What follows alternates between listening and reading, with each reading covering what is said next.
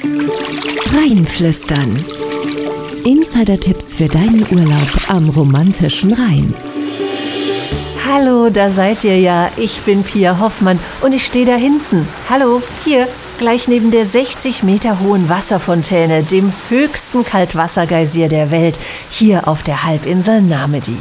In dieser Folge geht es nämlich um Museen. Und damit ihr mal seht, wie spannend ein Museumsbesuch am romantischen Rhein sein kann, schauen wir jetzt mal rein ins Geysir-Museum in Andernach, wo Rangerin Simone gerade dabei ist, Kindern zu erklären, wie der Geysir funktioniert. Hier geht es darum, darzustellen, wie die Kolbenblasen funktionieren. Wir haben hier eine Röhre, in der Wasser drin ist. Und dann haben wir unten einen kleinen Hebel. Wenn man da einmal fester drauf tritt, zack, und das ist dasselbe Prinzip, wie wir es dann im Geysir auch haben, nur dass da die Kolbenblasen eben nicht nur ein paar Zentimeter lang sind, sondern bis zu 10 oder 15 Meter Länge erreichen. Cool, oder? Experimentieren macht schon den kleinsten Spaß. Deshalb dürfen im Mechanikum in der Asbachgasse in Rüdesheim auch schon Zweijährige auf Knöpfe und Pedale drücken.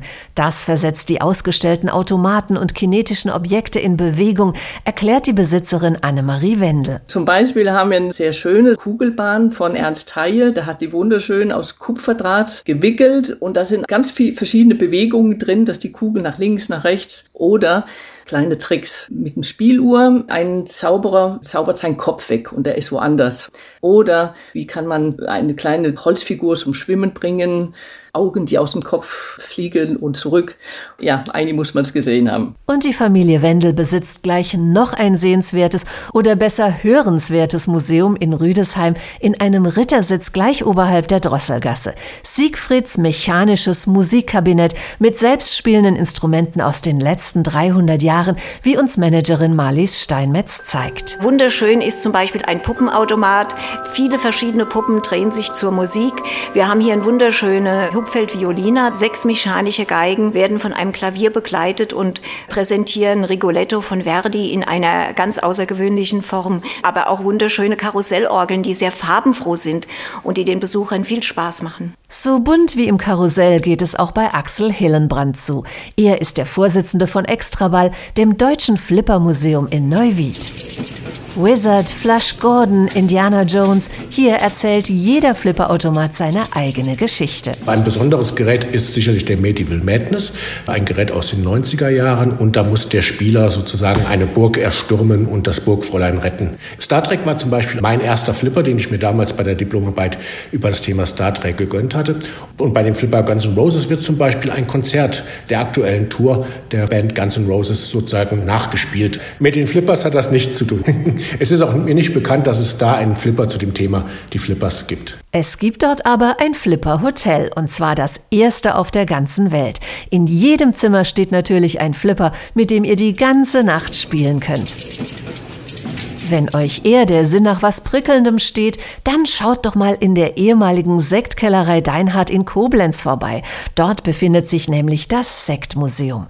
Unten im Gewölbekeller stehen aber längst nicht nur Sektflaschen, verrät Michaela Rauch-Christ von der Geschäftsführung. Wir haben Weinreben dort stehen und viele Geräte aus der vergangenen Zeit. Da kann man auch schon mal was drehen und rütteln auch. Also man erklärt den Gästen, wie man aus dem Wein den Sekt herstellt im traditionellen Flaschengärverfahren und wie kommt die Hefe raus und wie bleibt die Kohlensäure drin. Auch wie man früher gerüttelt hat und wie man entheft hat. Wer möchte, kann sich danach natürlich auch ein Gläschen eingießen lassen.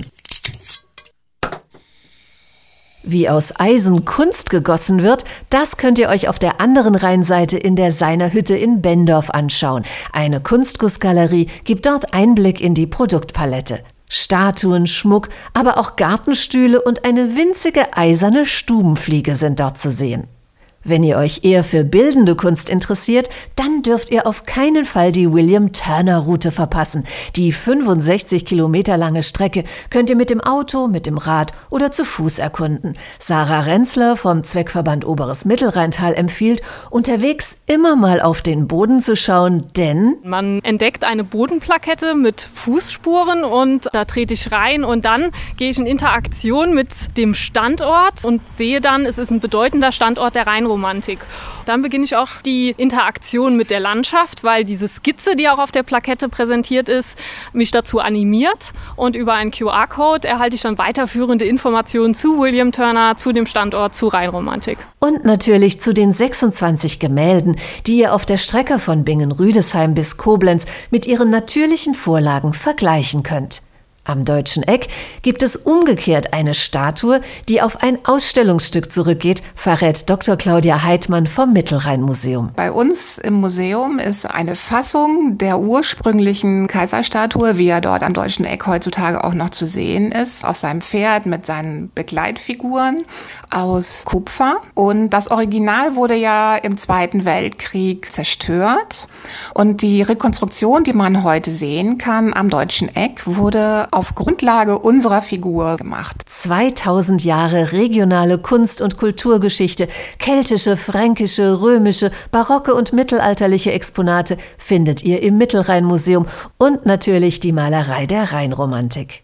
Für das Historische Museum am Strom in Bingen ist der Rhein die Lebensader, gesteht der Museumsleiter Dr. Matthias Schmand. Die Rheinromantik ist vielfältig bei uns erlebbar. Das ist unser Programm. Das Museum am Strom liegt an der Stelle, wo der Rhein am schönsten ist, wo der Mäuseturm vor der Haustür liegt, wo man den Anfang des romantischen Rheintals mit den Bergen und den Burgen mit Händen greifen kann, wenn man vor der Tür steht. Und wir haben eine Dauerausstellung, die die Rheinromantik thematisiert in einem Durchlauf von mehr als 100 Jahren. Kann man studieren anhand unterschiedlichster Grafiken und Bilder, wie sich dieser romantische Blick auf den Rhein geformt hat. Man kann jedes Jahr vorbeikommen und findet was Neues zum Thema. Aber man findet auch Spannendes über die Stadtgeschichte, über Hildegard von Bingen und über die Römer. Wir haben bei uns in der römischen Abteilung unter anderem das weltweit größte zusammengehörige Korpus zur antiken Medizin. Hier hat ein Chirurg vor 2000 Jahren gewirkt, dessen Werkstatt ihm komplett mit ins Grab gegeben wurde. Und dieses Grab ist vor 100 Jahren entdeckt worden. Und was sich darin befand, waren 67 chirurgische Instrumente. Unter anderem kann man daran studieren, wie die Römer schon damals Schädel operiert haben. Also sowas gibt es Vergleichbares nicht mal in Italien, nicht in Rom. Dafür muss man dann schon an den Rhein nach Bingen. Am Rhein in Kaub erinnert ein anderes Museum an den preußischen Feldmarschall Gerhard Leberecht von Blücher, der in der Silvesternacht 1813 mit seinen Truppen den Rhein überquerte und das Ende der napoleonischen Herrschaft einläutete. In seinem damaligen Hauptquartier, dem Gasthaus zur Stadt Mannheim, ist heute das Blücher-Museum untergebracht. Ein Besuch lässt sich perfekt mit einer Führung auf der Burg Pfalzgrafenstein schräg gegenüber verbinden, rät die Historikerin Dr. Angela Kaiser-Lahme. Man muss sich die Pfalzgrafenstein nicht als eine normale Burg vorstellen, sondern sie war eigentlich Militärposten und die Wachstation für den Zoll. Im Bergfried stellen wir das Thema der Haft dar, denn es war auch Verlies und wir haben auch eine Geschichte von einem Gefangenen gut dokumentiert dokumentiert. Mitmachstationen, wie haben sich die Zöllner und die Soldaten eigentlich die Zeit vertrieben, im Wesentlichen durch Spielen. Also wir haben Spielsteine und sowas. Die Burg Pfalzgrafenstein ist übrigens nicht nur eine der wenigen nie zerstörten Burgen am Rhein, sondern auch die einzige Burg, die Besucher nur mit der Fähre erreichen können. Durch die Luft, genauer gesagt mit der Seilbahn, kommt ihr von Koblenz auf die Festung Ehrenbreitstein. Hier könnt ihr die vier Ausstellungshäuser des Landesmuseums Koblenz besuchen, aber auch in der Anlage selbst auf historische Entdeckungstour gehen, rät der Museumsdirektor Dr. Andreas Schmauder. Dort hat man die Möglichkeit, über die Dächer zu gehen, man hat die Möglichkeit, in die Gräben einzutauchen.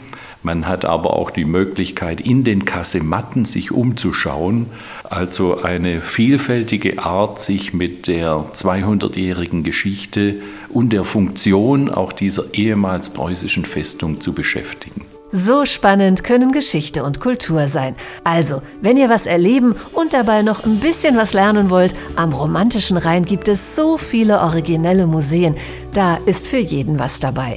Viel Spaß im Museum und bis zum nächsten Mal. Alles zu deinem Urlaub am Mittelrhein und noch viel mehr Tipps unter romantischer-rhein.de.